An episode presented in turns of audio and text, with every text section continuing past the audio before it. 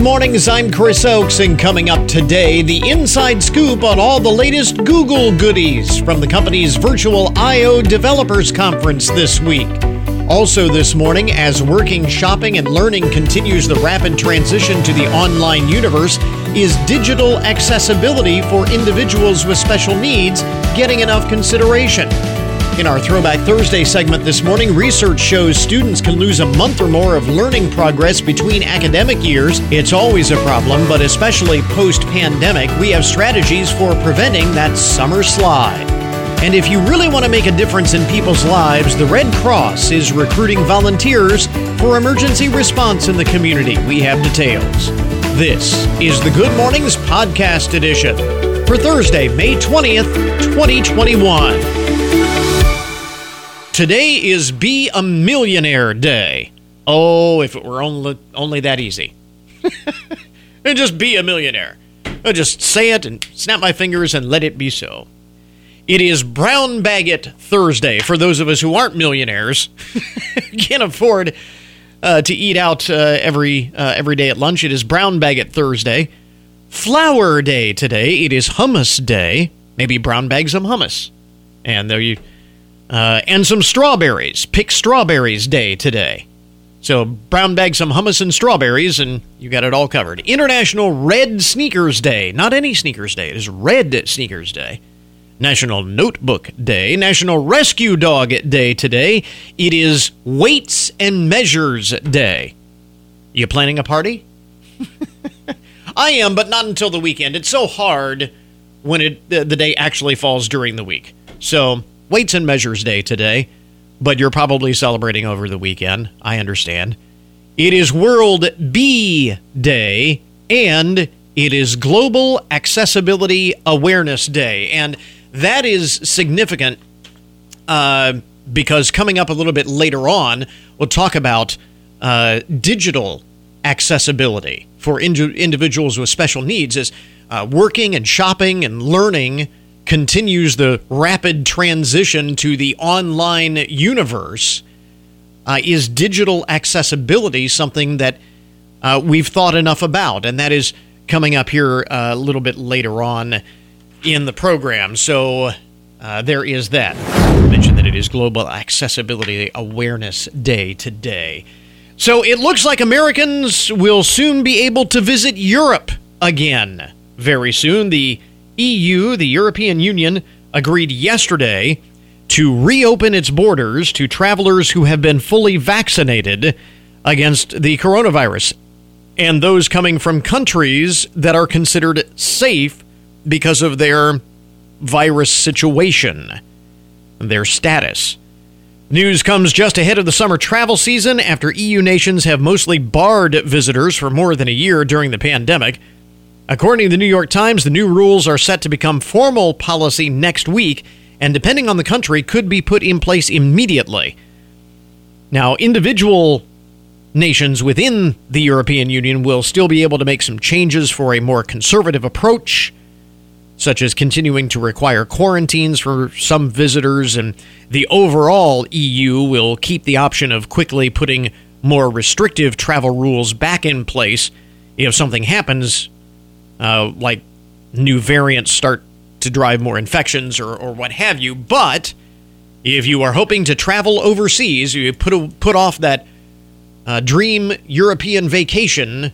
It looks like very soon you'll be able to uh, reschedule that. So, by the way, speaking of uh, travel, uh, as more and more people get vaccinated, some travel uh, pandemic-related uh, restrictions have been lifted. This summer, is giving people a unique opportunity as many office workers are still working remotely around the country. And with kids going to be done with school soon, and mom and dad able to work from anywhere, you see where we're going with this. Airbnb uh, says it has continu- continued to see an increase in long term bookings. Last year, it found that 60% of people booking long term stays were working or studying while they were traveling. Used to be that long term stays, three weeks, four weeks, you know, a month or more, sometimes even two months at a time, uh, were retirees who were looking for an extended stay and you know didn't have a didn't have a clock they had to worry about. Well, now since people can work from virtually anywhere, that's exactly what they're doing. Airbnb says a 60% of people looking for longer term stays were working or studying while they were uh, while they were traveling. Uh, the company that owns Kayak Booking and Priceline.com has seen a similar trend. Some companies have even added a new option that could make remote vacations the norm. They're calling them vaxications. because once you've been vaccinated, you can travel, you don't have to worry about it, kids are out of school.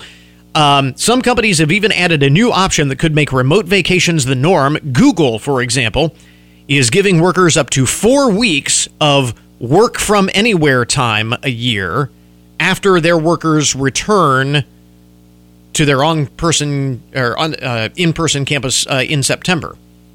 So, and I don't think this would be, I mean, this would be above and beyond the normal vacation time. Or I can see a lot of companies doing this. Would you, let's say that your company gives you, let's say, three weeks of vacation time or paid time off a year, right? Three weeks. Um, just to throw that out here as an example. Let's say that your company normally gives you three weeks of, of uh, vacation time. What if they came to you and said, Tell you what, we will give you two weeks of vacation time.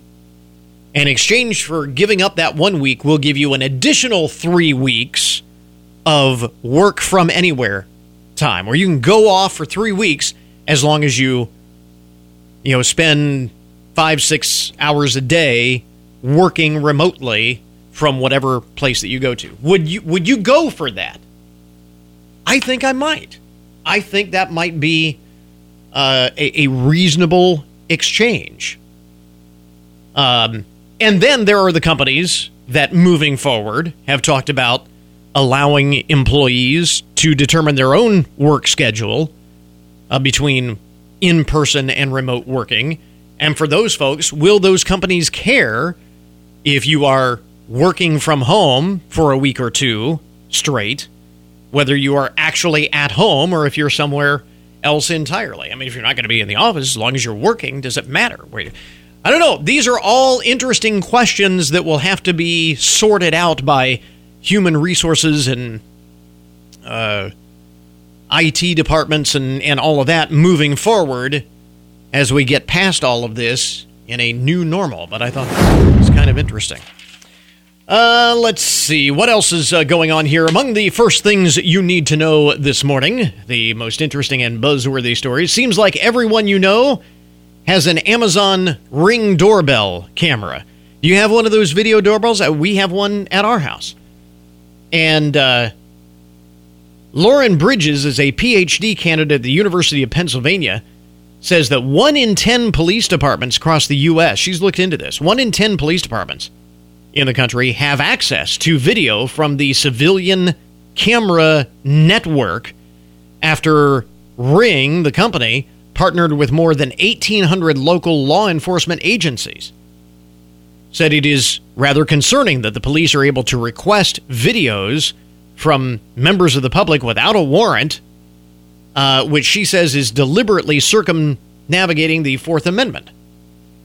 Her data shows that in, in 2020 alone, last year alone, law enforcement agencies filed 22,337 individual requests for Ring doorbell videos.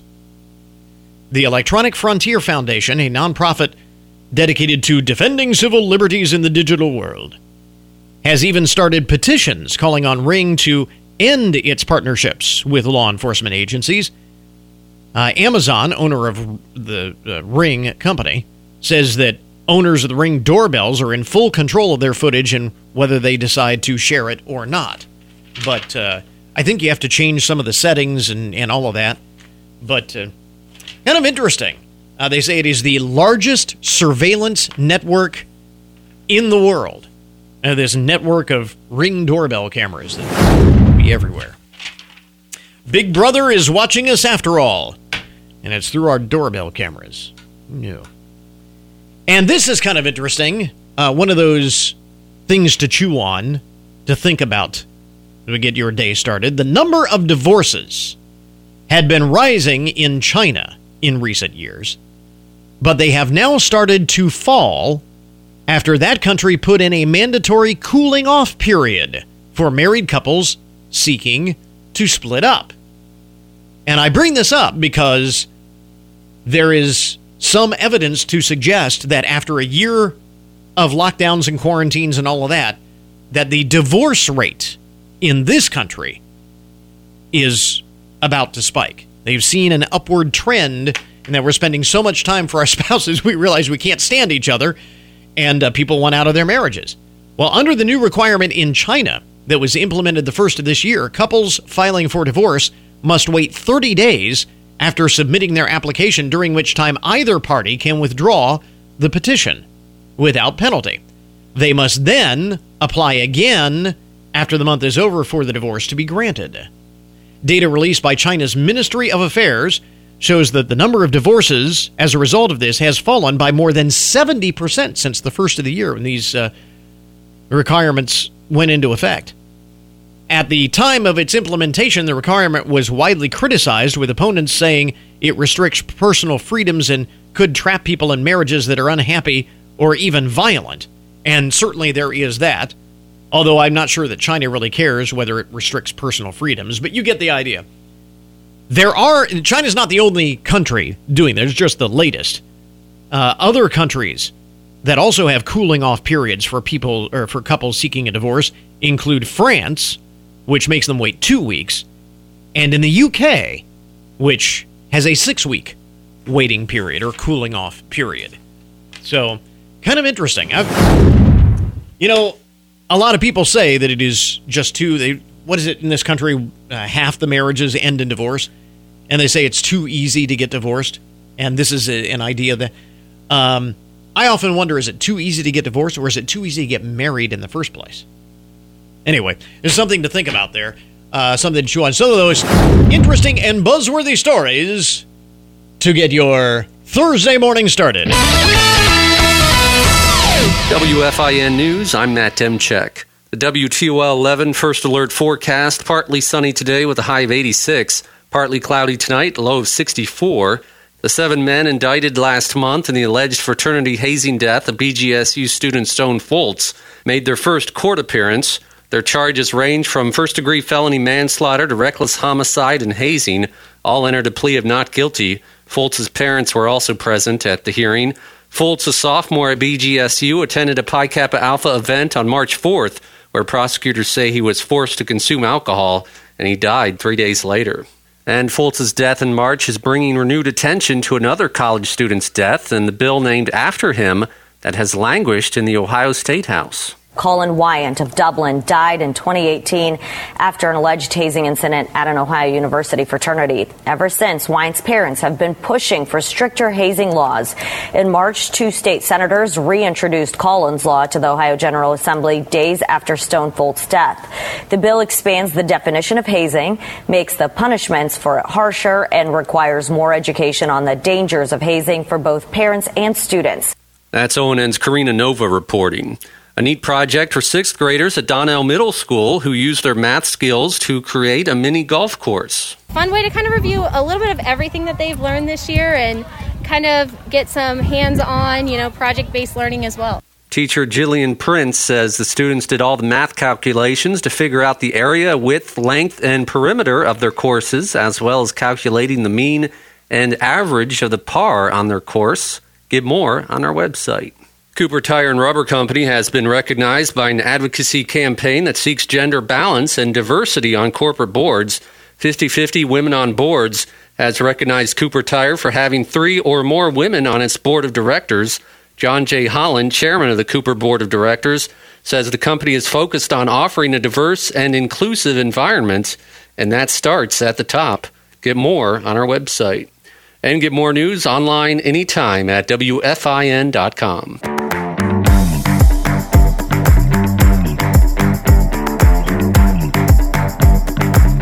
Well, if you follow technology news at all, you probably already know that the Google I/O Developers Conference is happening this week. And joining us this morning with a recap of some of the highlights from the event is Google's Molly Vandenberg. And Molly, lots of Google goodies to uh, talk about here. And this year, pretty much everything can be category uh, categorized under the themes of helpfulness, innovation, and or privacy and security. Talk about the significance of those three uh, overarching umbrellas, if you will.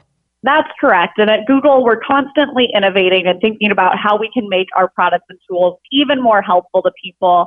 And of course, privacy and security is not only top of mind for our users, but for us as well. So we definitely see those three themes come to life. Within helpfulness, we think about the products that people use every day and how we're able to continue to evolve them and bring new features. So a couple of things in that area are workspace products, Google Docs, Sheets, Slides, Meet. A lot of us have gotten very comfortable with using them over the past year and a half, mm-hmm. especially with so many of us working from home. And so those products were originally designed to help people collaborate. And now we're thinking about what is the next evolution of that collaboration. And so that's what we're calling Smart Canvas.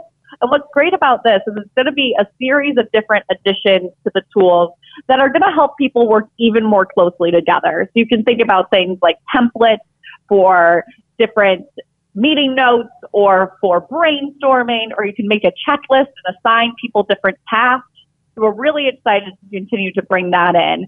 And then also things like Google Maps. It's a very familiar product to a lot of people, but we always want to make it better. And so one thing that we're really looking at there is how we can route you even more smoothly and more safely. We're using artificial intelligence to determine where there might be a lot of hard braking incidents, like a confusing sign or a complicated intersection. And of course, that means that an accident is more likely. So we're trying to identify what those points are so we can route you around them. So that way you can have a safer mm. drive. Mm.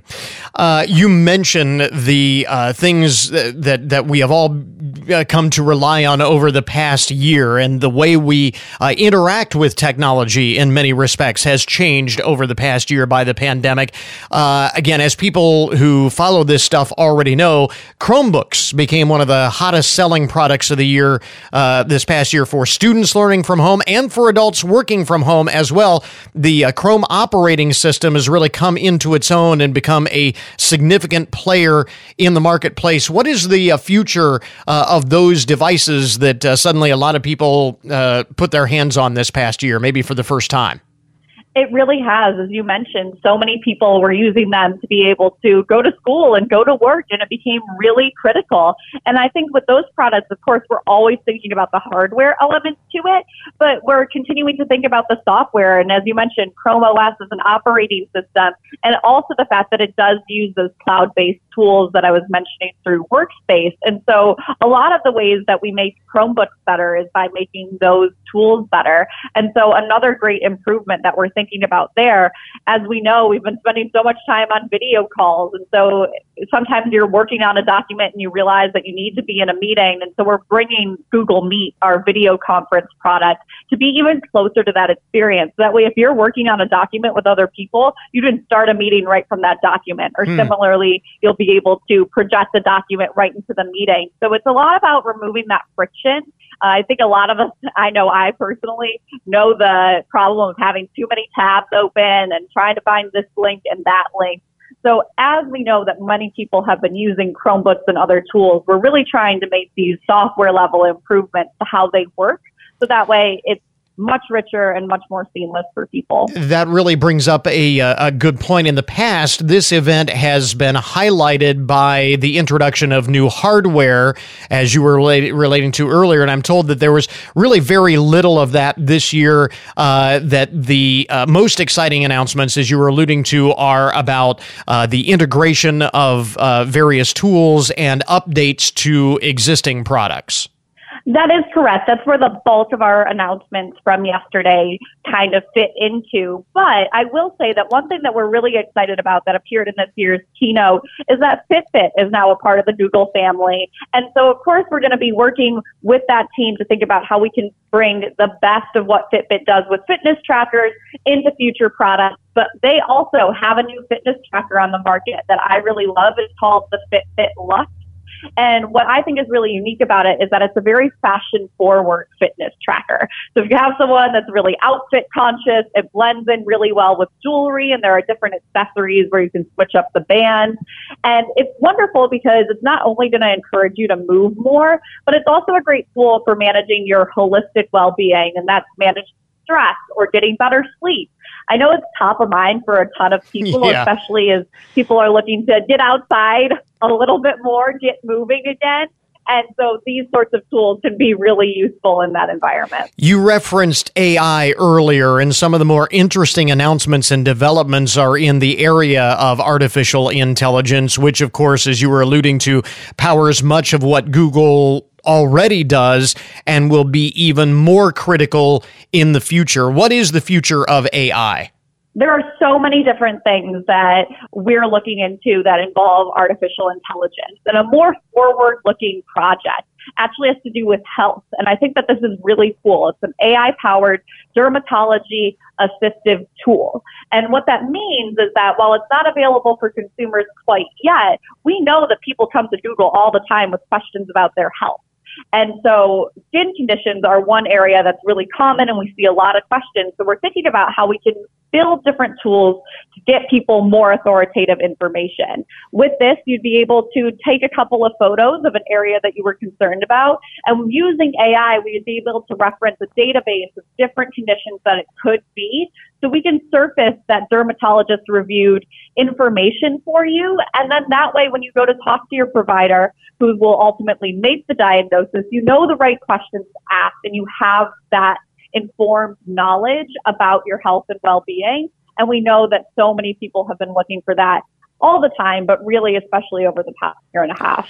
Google I/O is all about the technology that is right around the corner, and then looking ahead uh, further into the future at what may come down the road as well. And let me ask you real quickly about privacy and security. Again, one of those overarching umbrellas, one of the themes uh, of uh, Google I/O this year, because certainly privacy and security is at the top of everyone's mind right now, given what we recently saw with the Colonial Pipeline hack, SolarWinds, and such.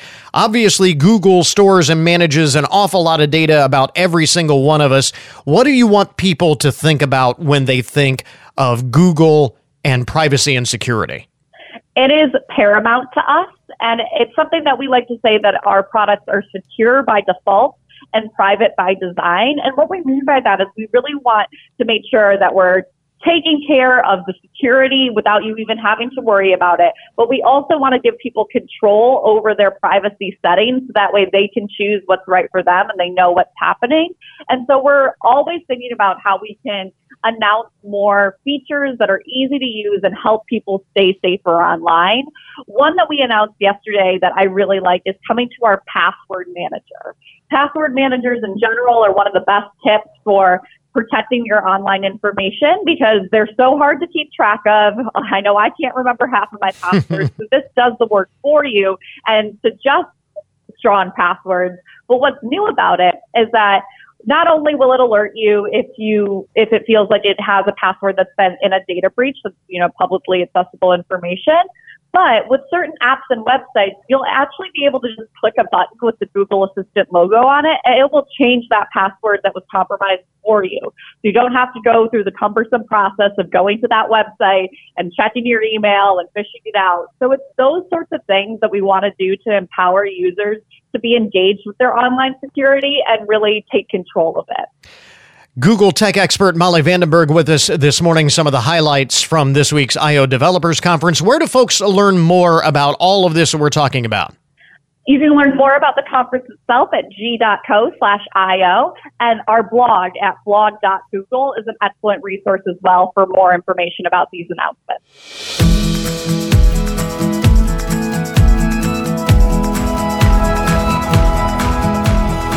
Well, we're talking about technology uh, this morning, all things technology. And a new Harris survey commissioned by the University of Phoenix finds that nearly half of employed adults have asked their employer for some type of accommodation due to disability.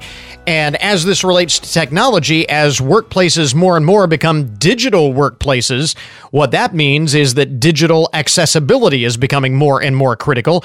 Kelly Herman is the Vice President of Accessibility, Equity, and Inclusion for the University of Phoenix. And Kelly, so what you're saying here uh, with this survey is that just like ramps and braille signs and audible uh, pedestrian systems, these kind of things uh, help people with disabilities nav- navigate the physical world. We need to incorporate accessible design into the things we do in the digital world. That's basically the long and short of it here, right? Absolutely. And I think, you know, when you think about it, you know, oh, so much of what we do is moved online and we no longer live in a world where we use paper.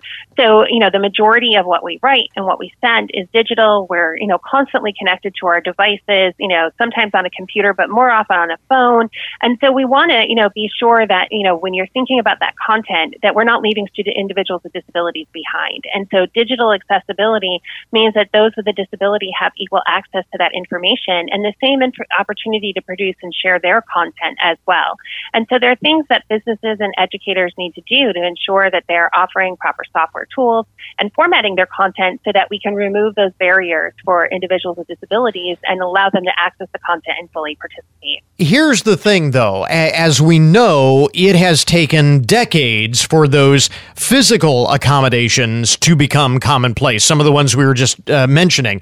We are moving toward a digital existence at such a rapid uh, pace that we don't have that kind of time uh, in order to make these things a reality in the digital space.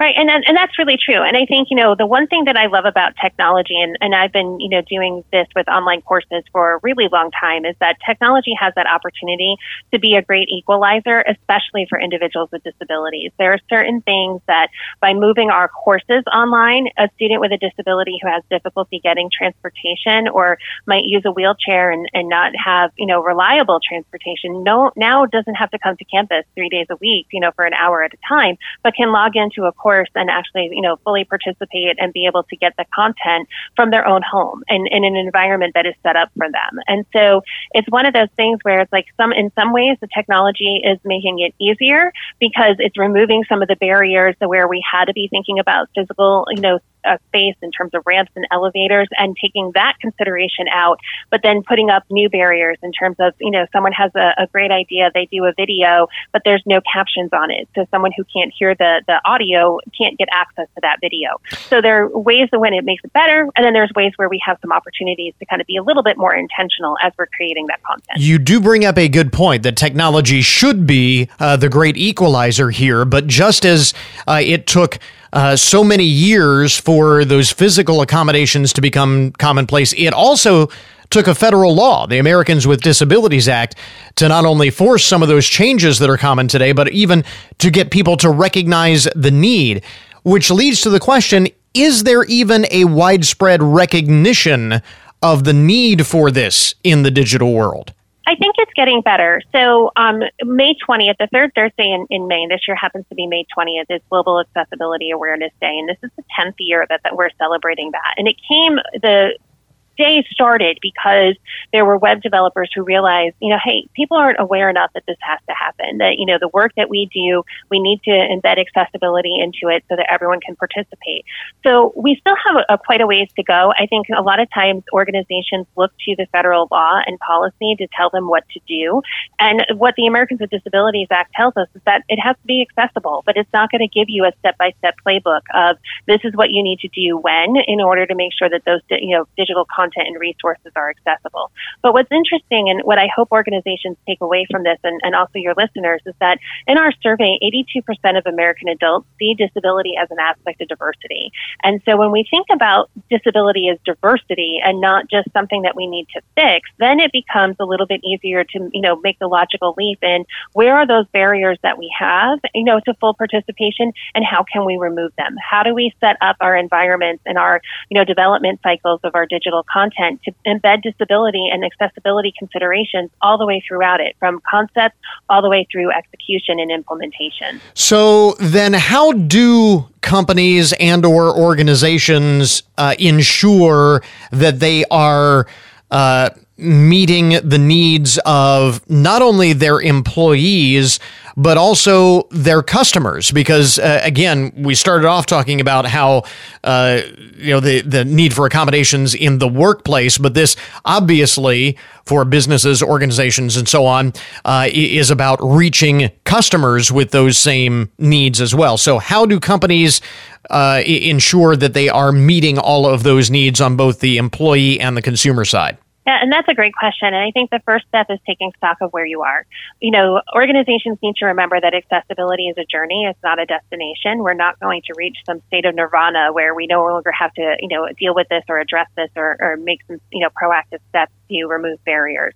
But taking stock of where you are is going to give you a roadmap of where you need to go to get started and how you can build this into your processes so it's not an add on. We talk about a lot that when you bake accessibility into your processes, you get a better product. All of us have the experience, you know, as you were talking about how long it takes to build a ramp when it hasn't been considered as part of the architectural plan in the beginning. But when you build it in, it becomes part of the aesthetic and part of the design. That's the exact same thing you want to do with digital content. But there are three things that organizations can do and your listeners can do now with the content that they're creating. First, be careful of your use of color and text colors should not be the only way that you communicate meaning, and there should be enough contrast between the color of the text and the background to be sure that it can be read easily. Also, when you're working with images, you know, don't just add a cap- caption to the image, but also add your alternative text description in the image properties. That's where a screen reader is going to, you know, go to describe that image to someone who can't see it. And then also, when you're sharing hyperlinks, don't use a shortcut like click here. Make your hyperlinks descriptive by using keywords so that when someone who listens to that link and tells tells their browser to activate it, they actually know where that browser is going to take them and which website they're opening. Again, all of this is from the 2021 Online Accessibility Survey uh, commissioned by the University of Phoenix. Uh, are there any other uh, aspects of that survey that particularly stood out for you, real quickly, that you know would be worth getting folks thinking about? Sure. So I think one of the, the surprising things was that we, more of our respondents told us that they had or have um, in the past had a disability than we were expecting. We saw about one in three reporting that. And as we were expecting, though, most of our respondents were saying, you know, because of the pandemic and, and you know, the reaction to COVID-19, they're, they've moved a lot of their activities online. And so they, they have an expectation that organizations and companies are going to take the steps that are necessary to ensure that all customers and consumers, regardless of their disability, are going to be able to access access that information. Again, Kelly Hermann is the Vice President of Accessibility, Equity, and Inclusion for the University of Phoenix. We appreciate your time uh, in joining us uh, this morning. And before we cut you loose, real quickly, where can folks uh, learn more about the uh, survey that we referenced and uh, see some of those data points themselves? Sure. So you can head on over to phoenix.edu, click on our news link at the top of the page, and you'll see some press releases and additional information about the survey, as well as an event that we're sponsoring and hosting for Global Accessibility Awareness Day that's free and open to the public. This morning's Throwback Thursday is on the subject of preventing summer slide because for most area students, final day of school is coming up next week. But while summer vacation does provide the mental break that children need, research has found that students lose the equivalent of two months of learning from the previous school year over the course of summer vacation. And if there was ever a time that kids cannot afford that, it would be right now because of all of the challenges of remote learning over the past year and a half have left many students behind where they really should be to begin with.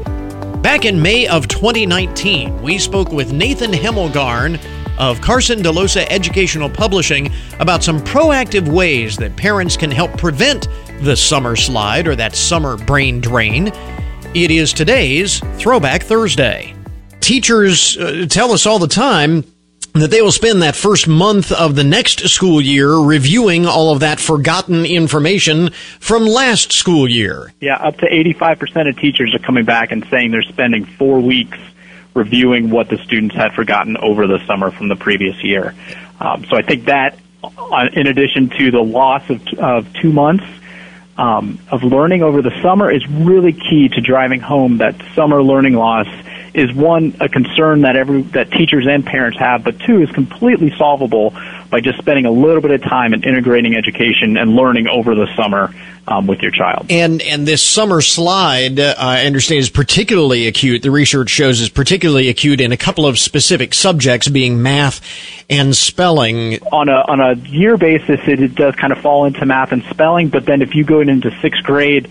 Um, the reading skills can fall back as far as two years. So it's really hmm. it's more of a holistic education thing, but it's just finding ways to engage your child in those in those particular learning things. And it's it, it's as easy as finding what are they interested in and taking that one point of interest and pivoting off of that. And the key is in making that fun, obviously, because most kids are not going to respond very well. Most kids I know uh, aren't going to respond very well to the idea of learning lessons in the summer, no matter how we try and dress it up.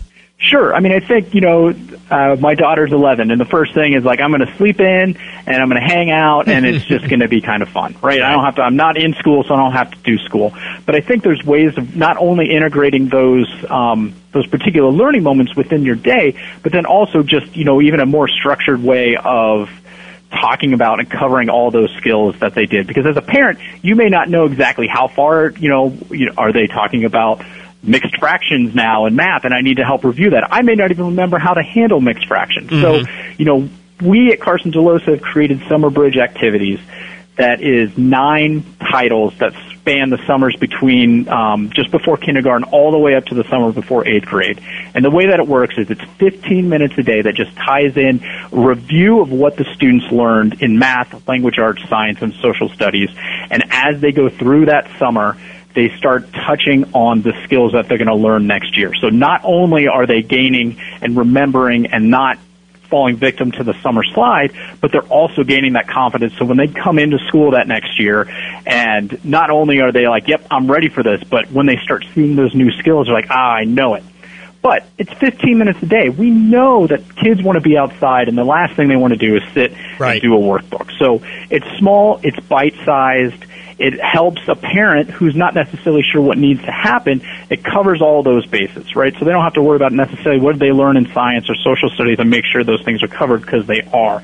But in addition to that, the series says, okay, let's talk about physical fitness. So let's get outside and do some fun things. Let's mm. do some goal setting and some character development and some healthy eating and kind of just tying in that whole learning of is beyond just what's in your mind, but also your body as well. Yeah, I think that's the key that we're talking about here is, and you were touching on it, tying this into the interests that uh, your kids have naturally. And how many times do we hear it that the best learning is uh, that hands-on learning? And boy, the summer provides all kinds of opportunities for that. Yeah, I mean, it can come down to you know, if they like dinosaurs, you find a place to go look for dinosaur bones, um, or you know, traveling and looking at going mm-hmm. to different museums or going to the library or even go to the grocery store and start talking about, you know, what does that involve and where does that education either be from a budget to what's on sale to what does this look like or feel like and how are these grapes different than another? Like you can involve learning throughout all the ages depending on where they are, and it's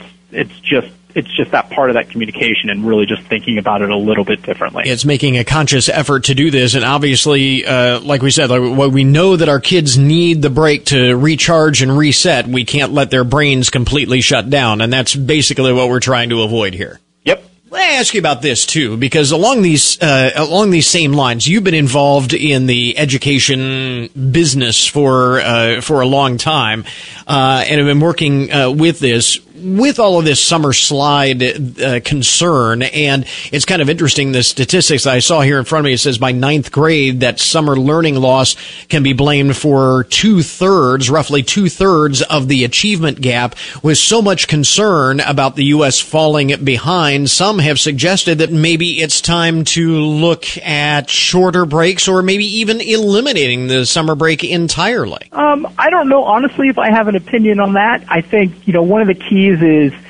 learning is everywhere and learning happens at all the time. Mm-hmm. So just because they're not in the classroom on a day-to-day basis doesn't mean that the students should stop learning or that um, you can't involve them or have learning opportunities throughout that. So it, it, even if it comes down to a trip or something that you're doing during the day yeah. or involving your child in like, hey, I've got to travel for work or you know, we've got to get you and your sister from here to here. Like it's just involving that learning and, and really engaging with them on a on a slightly different level and thinking about it a little bit differently that will help support all of that. Basically, again, the message being we have to make that deliberate, uh, concerted effort uh, as parents uh, to make sure we are reinforcing that, which again is a, a familiar message uh, that uh, schools have been trying to impress upon parents for a long time. Yes, and I think it's also important to note that it does. It's not you're not trying to replace school, so we're not trying to figure out okay how do I you know they're in class for seven hours a day, so Right. I need to then replicate that during the day Right. over the summer. It's really not that. It's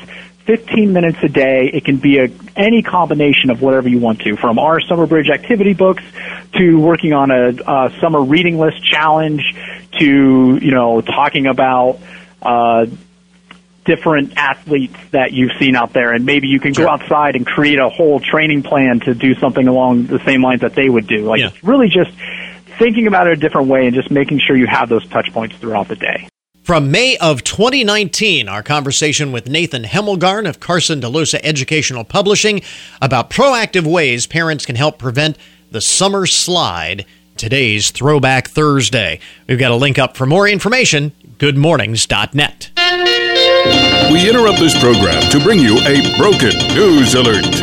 This update to the odd and unusual side of the news brought to you as a public service, more or less, of Hancock County Veteran Services.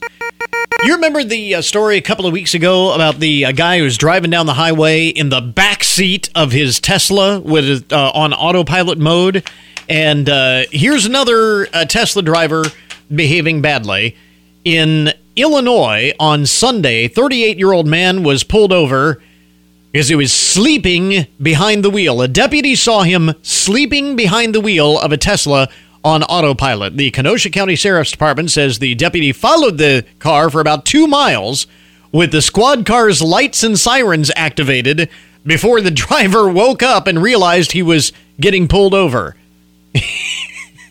two miles this went on before he got him to wake up. In uh, body cam footage, deputies can be seen going back and forth with the driver who claims that he admitted he was tired but claimed he was not sleeping. Deputies issued a dri- uh, citation to the driver for inattentive driving and ordered the Tesla to be towed from the scene, claiming the driver was unable to operate the vehicle. He was so tired. Uh, they also say the uh, driver had two prior incidents in which uh, drivers uh, on the interstate called authorities after observing him sleeping behind the wheel back in February and August of last year. So it's not the first time he's done this. what was it? The guy, uh, and I can't even remember where it was, who was in the back seat of his Tesla, said he would continue to do it because autonomous cars are the future. Here again, the key word in that phrase future. They're not here now. Anyway, by the way, uh, I saw this on the Newswire, which I thought was kind of interesting. Speaking of cars, uh, some drivers are now creating mini garden beds inside their vehicles. I guess this is a trend now. Have you noticed this? Uh, some are using their dashboards filled with dirt. Others are planting. They're filling dirt in the in the cup holders and planting like uh, succulents, um, stuff that can can take high temperatures, don't need a lot of water. Cacti, in other words, are very popular in these makeshift planting areas, mini gardens inside the vehicle, which others point out is not necessarily the safest plan. Uh, one person wrote online uh, to a picture of someone's uh, cactus garden in their car. Imagine getting into an accident and the first thing you see flying at you is a cactus instead of your airbag. So yeah, that doesn't seem very smart. Anyway, just thought I'd pass that along. Kind of interesting. Elsewhere in the broken news this morning, uh, here's the thing. Uh, the thing about staying in a hotel is that everyone knows exactly which room you stayed in. And they know who stayed in each room. The hotel does.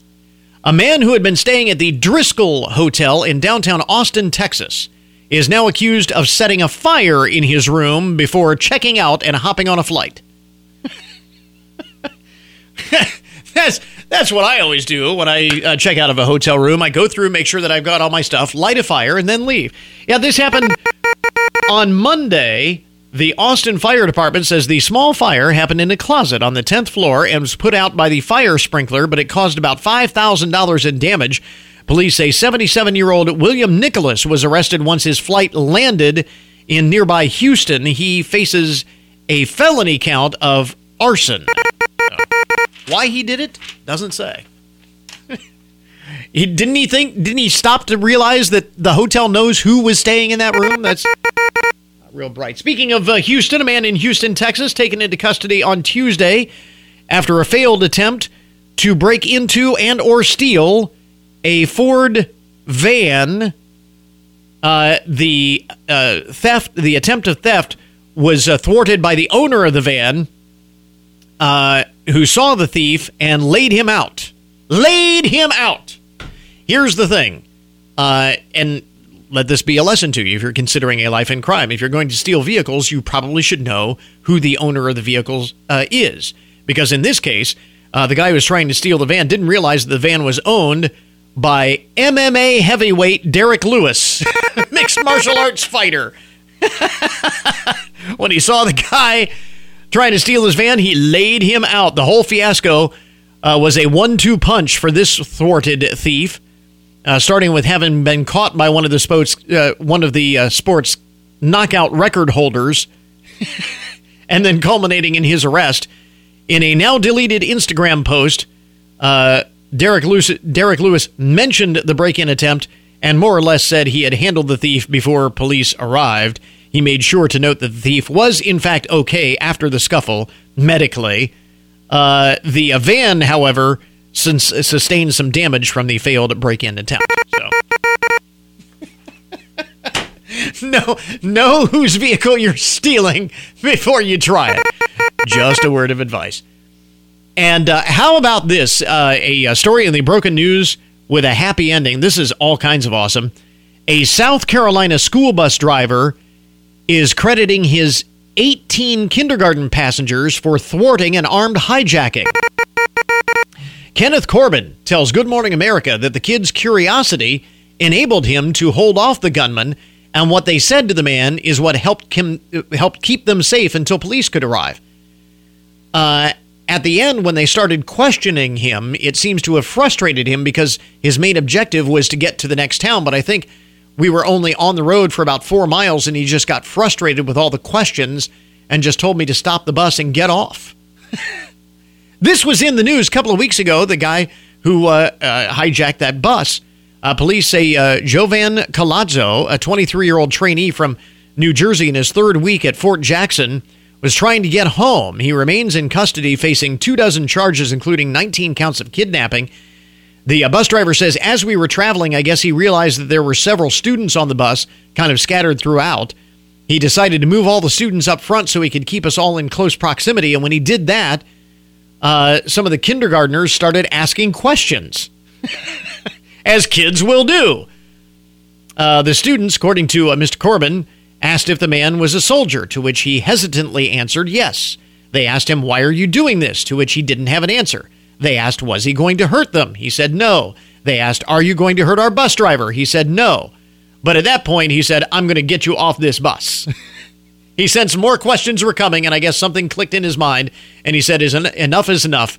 Uh, he said, Stop the bus and uh, get off. So it was the kindergartners and their inquisitive nature that uh, ultimately saved them from harm.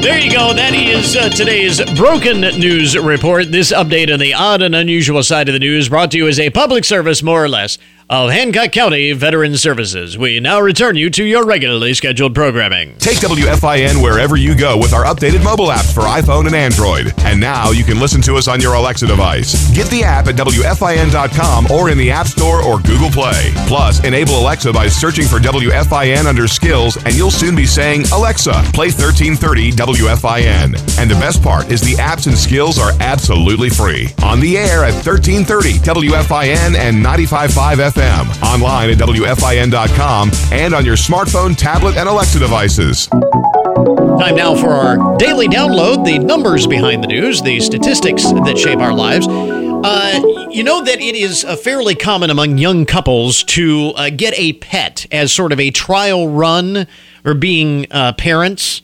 Uh, at least a lot of times that's what uh, young couples think. Oh, we'll get a pet, and that'll be you know our, our uh, training ground for becoming parents. And according to a new study, one in three people do believe that their pet will make them a better parent someday. Certainly, pet ownership can come with a lot of anxieties and expenses, just as child rearing does. For example, the typical pet owner spends $176 on initial supplies and adoption fees to bring their furry friend home, uh, which is much cheaper than having a child, but bear with us here.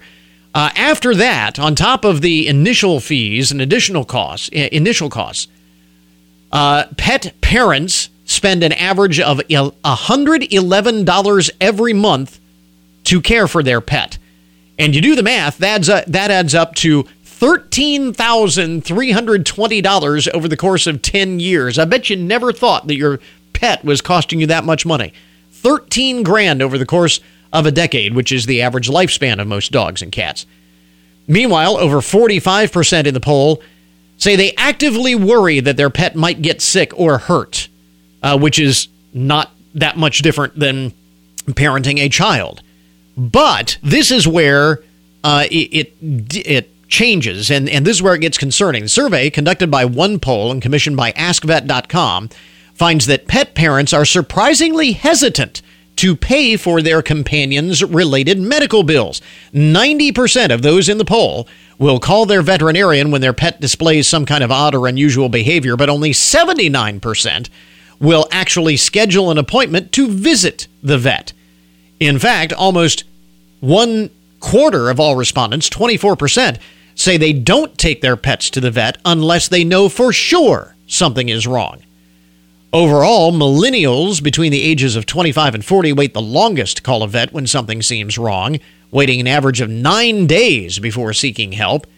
For comparison, pet owners in the Generation Z age range, 18 to 24 year olds, and Generation X, those between age 45 and 56, wait six days and baby boomers with pets, those are ages 57 plus, wait only three days before calling a vet.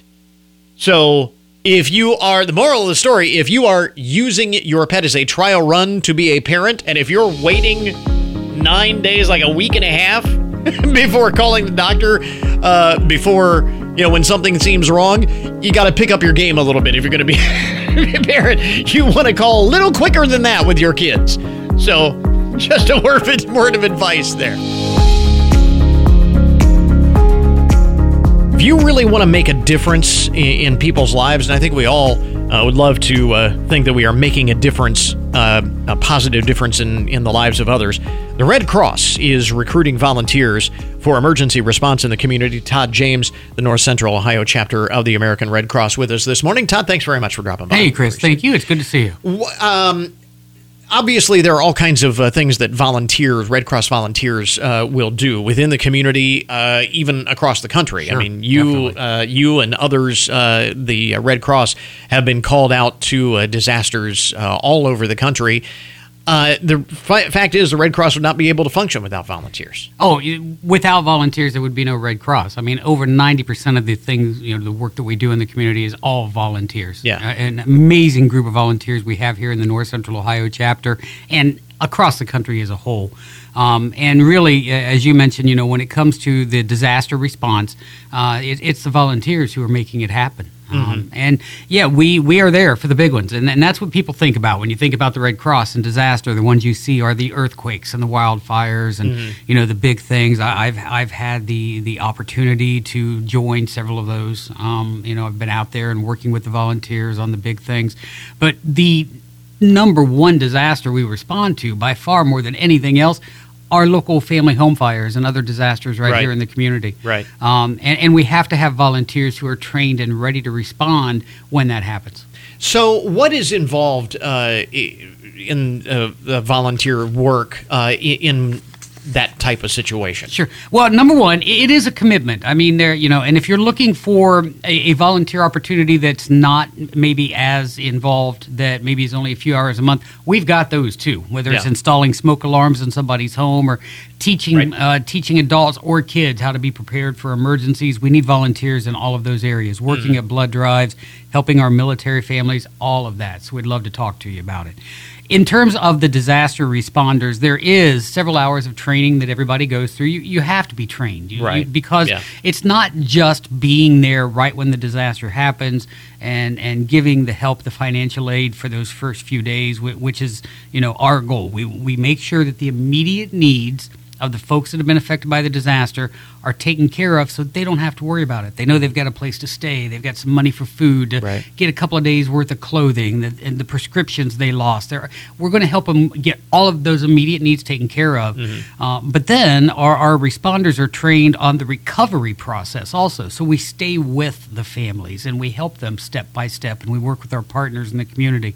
So there's, you know, training that's involved with that. Most of it is done virtually, some classroom training. Um, you know, one of the things I get asked a lot, and I think people um, um, going into it, you know, think that if you become a Red Cross disaster volunteer, we're just going to ship you off to California to a Right. It's not. It's, Yeah. it's up to you. You, decide I- where I you want to go. Uh, I was going to mention uh, volunteers, uh, as we said, have been deployed all over the country. Uh, you can or you can opt out of that uh, part of it. You Yeah. don't necessarily have to. Exactly. It's totally up to you at, at what level in terms of whether it's local or or within the Right. state, whatever. Mm. Uh, and we'll provide whatever training. When you go out to those bigger disasters, you know, you, you specialize. And, and so we provide specialized training for what Mm-hmm. Yeah. area you want to be in. I- In addition to uh, providing all of the uh, physical needs, uh, volunteers, Red Cross volunteers, are often just a shoulder to cry on. You know that that is the one thing we haven't been able to do for a while, and and the thing I think our volunteers miss more than anything else during the pandemic. We quickly were able to pivot to go to a virtual delivery and to contactless delivery, so we we never missed a beat in being there when people needed help because home fires and other disasters have Yeah. continued. Um, what we couldn't do was hug them. Yeah. You know, and and that's the number one thing our volunteers Sure. uh, dispense our hugs, and it's what they look forward to. So Mhm. we're we're all looking forward to the day when we can start doing that again. Um, been given a lot of virtual hugs over the last year and a half. I, I so would imagine. Um, we mentioned that uh, obviously disaster response. Uh, there's great need. There's always great need, and it is uh, one of those things where you can be called out at any time. You, you need to be comfortable with the phone ringing at two o'clock in the morning. You know, if- I I, I, I tell everybody, I. I try to be honest up front. Is there seems to be some unwritten rule in the universe that most house fires don't happen before midnight. Just yeah, be aware Just of that. is the is the way, but it is a tremendous way to uh, volunteer, as you mentioned, and I wanted to uh, uh, get to this. Uh, you were uh, mentioning a little bit earlier. If that is not necessarily your cup of tea, if you say, "I don't know that I could do that," that's Yeah. and, and it isn't for everybody. Um, there are other ways to volunteer as well. Lots of other ways. As I mentioned, we need instructors for our preparedness programs. Uh, Mhm. We've got two great programs for kids the Pillowcase Project uh, for third through fifth graders, and our brand new one, Pedro the Penguin, for kindergartners through second graders. We teach them how to be aware of what emergencies are, how to Mhm. be prepared, how to help the family build an emergency family kit. Uh, again, this is a program that has been proven to save lives. I've talked to families whose kids went through it and were then, you know, a, a, tornado or a flood came along and, and the kids knew what to do and, and it saved their life. Yeah. Uh, it's a great program. Uh, we need volunteers. You know, we're going to hopefully here soon, we're going to be able to start getting back into homes, installing new working smoke alarms as part of our home fire campaign. Yeah. Save more lives like we just saved a life in Arlington. I was going to say, yeah, we uh, just had the uh, story just a few days ago. A, a- again, we talk about uh, for those who want to make a difference in people's lives. Yeah. You talk about uh, you know examples where you've uh, kids have gone through the uh, program and it's made a difference in saving lives. And you know this story uh, in Arlington with the uh, working smoke detector Yeah, I- that might not have been there. Yeah, I mean, if, if you didn't happen to see the story in the paper, just as part of our home fire campaign, uh, we installed uh, smoke alarms in. Ms. Martin's home. Um, and she had a fire uh, a couple of weeks ago, and because the smoke alarms were there, Yeah. she was awakened. She got out of the house safely. Um, if those smoke alarms hadn't been there, it could have been a much different outcome. Yeah. Um, and so we're you know we're doing that all the time, and that's you take a couple hours a month and, and go out and install a few smoke Yeah. alarms, and you've made a huge difference in someone's life. So, uh, plenty of opportunities, volunteer opportunities uh, with the American Red Cross, whether it is, as you said, just a couple hours a month or uh, something that could be an ongoing thing. And, you know, if, if you're the type of person who say, hey, you know, use me wherever you need, need me, and I'm I'm available 24 seven. That's great too. So whatever level uh, you are comfortable with, and how do folks volunteer? Uh, go to redcross.org slash volunteer.